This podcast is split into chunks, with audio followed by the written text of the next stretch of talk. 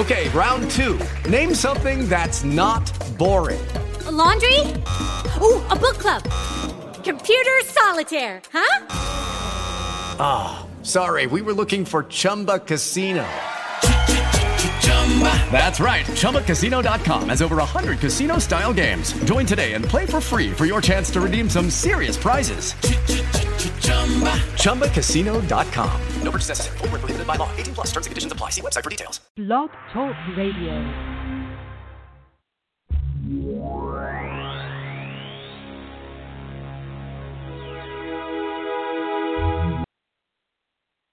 All right, this is EJ Musa with The Naked Truth, and today I'm sitting down with Council Member Stephanie Endres, and we're going to have a conversation about property taxes in Johns Creek. It's been a hot issue over the last 18 months as valuations went up really high last year, and the tax digest was frozen at the previous year so they could work out some problems. And we received our assessments this year, May 2018, and assessments were up sharply. And Many residents have appealed their valuations. And today we're going to sit down and talk with Stephanie about where we stand and what's going on in this general area. Thank you, Ernest, for uh, inviting me here today. You're quite welcome. So, where would you like to start? Do you want to talk a little bit about the tax digest and what that represents for the residents of Johns Creek? Sure. The starting point for property taxes from a city perspective is a is a form that basically reports the total assessments and it separates them between um, consistent assessments, meaning you were assessed year over year, and then it has a growth column. And the growth column is deemed to be either those that were not charged taxes last year or had um, a new development that had been put online, and therefore services are now being applied to, to a location that didn't receive services before. So when you bring up the services, what we're really talking about is the tax dollars that are collected from property taxes were used to pay for services received by the residents.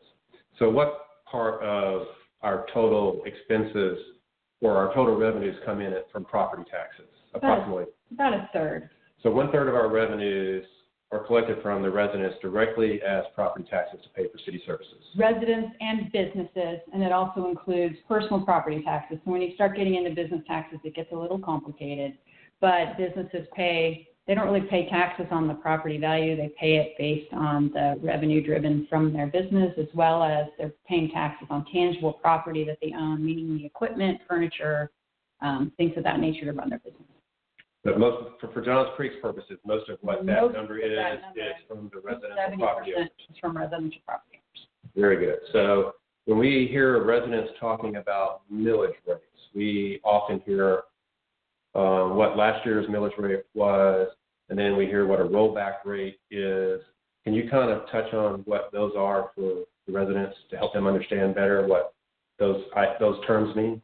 So the millage rate is, is is the percentage that's applied to the assessed value divided by a thousand to come to the taxes that are due for the property. And so their millage rate set at the different levels because on your property you're paying to the school board, they have their millage rate, Fulton County, and then Johns Creek. Johns Creek's millage rate last year um, was at about 4.36, or is it 4.63? Anyway, it's the rate that's applied to come up with your taxes. And so when um, the elections happened last year and the year before, people were very frustrated with their assessed values having been elevated so significantly and very arbitrarily. So last year, there was an effort by three cities to support Fulton County to push for a freeze or a rollback to the prior year rate um, so that they could get that situation under control. This year, a huge effort was done to do that, uh, but those assessed values now are still arbitrary, and you still have many folks who either know what work they did or didn't do in their house and whether their property is or isn't worth the value that the that the city has or that the county has assessed on it. And so those values now are being assessed. Now the determination is do you continue with the rate that you had last year, which of course would create a significant increase in your taxes going forward for over 50% that have received um, significant increases in their assessments, or do you roll it back? And now the the conversation is becoming complicated because um, you're trying to insert law into a rollback rate. To me, and to many of the residents that I spoke to with the expectation um, last year during the campaign process was that everyone expected their taxes to go up. They recognized that the process was still going to be flawed, that hopefully their assessments that had the major would come down. But at the end of the day, they wanted to make sure that the government wasn't going to profit off of their inequity in valuations because you still have the situation where my house can be easily assessed significantly higher than my neighbors based off of some arbitrary assessment of whatever work was done, whatever perception is that that process is. And ultimately, that property tax is supposed to represent, from a financial perspective, the services that we're all utilizing from the city, those services being public safety, um, roads, um, Parks and Rec, and you know, as a resident, you either know what services you are or aren't utilizing. And so that's the, the debate. The debate that I'm hopeful will happen on August 13th is what is the right rate? Because there was initial push of what was published to be what was defined as the state rollback rate, which resulted in, um, from an advertised perspective, from last year to this year, an additional 1.2 million being received by the city. 1.2 billion dollars. So it's not a small amount. It's a it's a very serious dollar amount. And I'm glad you said that the process is flawed because what I've seen going on is that you guys are trying to pass legislation, talk about different methodologies um, to work around this very flawed system of, of tax collection. Because we know homes are going to go up in value in our community. They are probably undervalued in some ways, depending on what the market demand may or may not be. We just don't know. And I wrote a piece last May saying all we needed to do was get four of our seven council members just to say we're going to start with the rollback rate each and every year, and would have put a lot of residents' uh, minds at rest because then their homes could appreciate in value each and every year, and they wouldn't be concerned because the rollback rate would always be giving them a consistent level of taxation. Mm-hmm. Now, I'm not saying that that level of taxation is correct. That's a whole other discussion because, in all honesty, it probably could be a lot lower uh, the millage rate being collected, especially within Johns Creek, than um, uh, it is today. And to say that you're happy with the rollback rate means you're saying last year's rate of taxation was correct. And I don't think there's very many of us that would uh, want to do that. So the date you mentioned, um, August 17th? August 13th. 13th, I'm sorry. Um, that will be, what's going to happen on that date? So that is a the next um, city council work session and council meeting, and the final third public hearing on the millage rate will be um, at I believe 7 or 8 p.m. I have to check on that date. We publish it. Um, but that's where individuals can come and um, speak on the record during the hearing, and that is where the actual debate will occur with the council on the rate, and then ultimately that night the council will set the rate. And it's that rate that will be used for budgeting purposes um, for next year's budget for expectation of spending. And that's why this conversation is important because um, the piece that we're missing is it's easy to say we need more cash to run business, but ultimately, what does it actually cost to run the city? And if you're going to set the expectation that you need an additional 1.2 million, it's just going to be spent.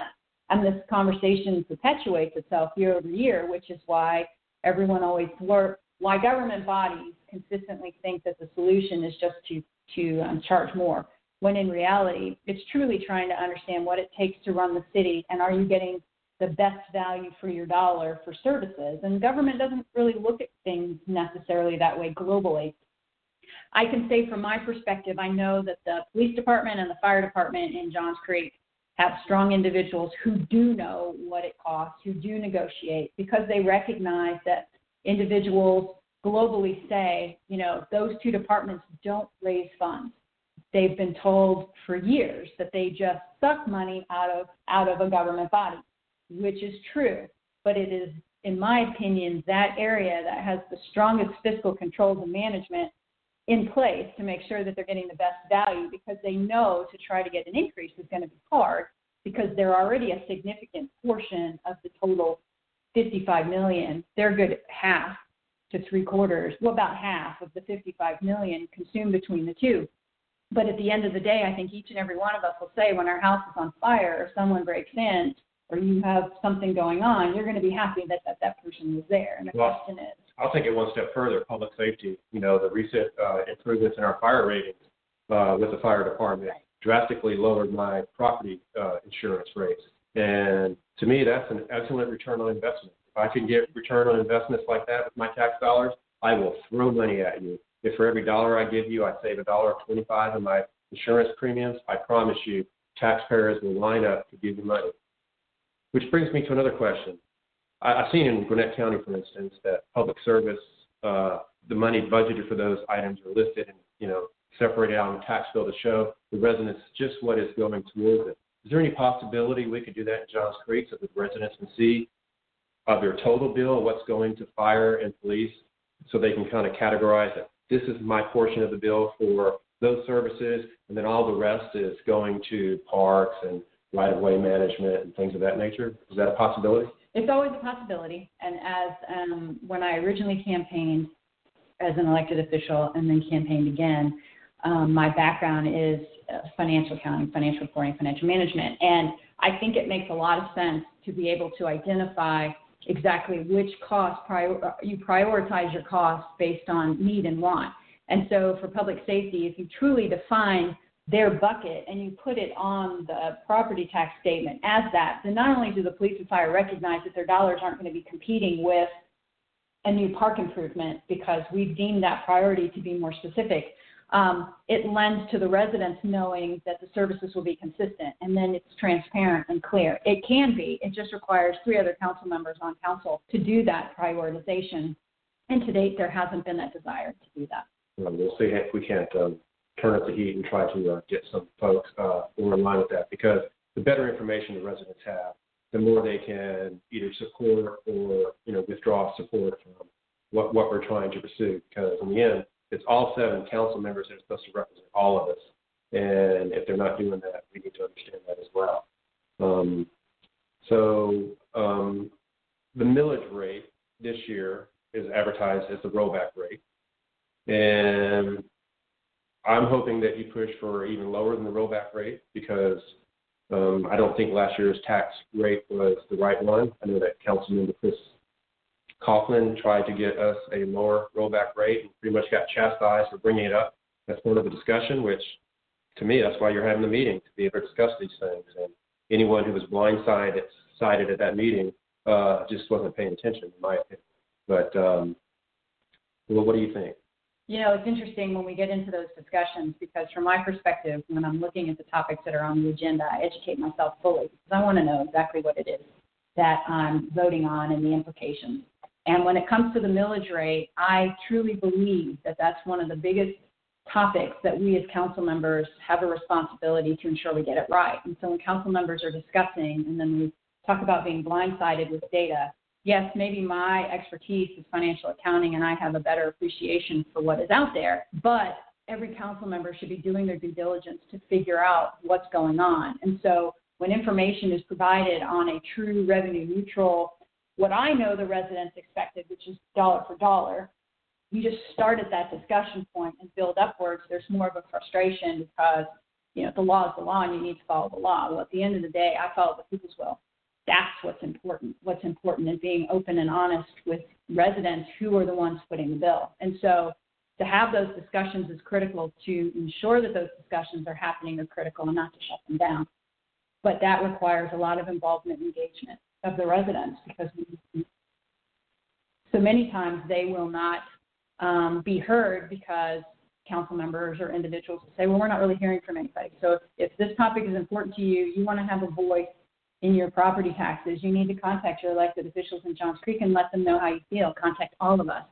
Because at the end of the day, that debate and that discussion is going to set the tone for next year's budget cycle, next year's spending, next year's increase in spending. And to date, no one has justified what services have increased. We're practically built out in Johns Creek. So, what services are we desiring a need to increase? I personally don't believe poor fiscal management is an excuse for um, increasing dollars from residents. Definitely agree. If we're going to increase the population here, we should have economies of scale, and it should cost less per resident to deliver those services. All right, so that's this episode of The Naked Truth with Councilmember Stephanie Endres. We'll continue in another episode. We thank you for listening. Please put on your calendar August 13th for the next uh, millage rate uh, conversation where you need to show up and express your uh, desires for what the millage rate should be doing. Thank you. With Lucky Land slots, you can get lucky just about anywhere. Dearly beloved, we are gathered here today to. Has anyone seen the bride and groom? Sorry, sorry, we're here. We were getting lucky in the limo and we lost track of time. No, Lucky Land Casino, with cash prizes that add up quicker than a guest registry. In that case, I pronounce you lucky. Play for free at LuckyLandSlots.com. Daily bonuses are waiting. No purchase necessary. Void where prohibited by law. 18 plus. Terms and conditions apply. See website for details.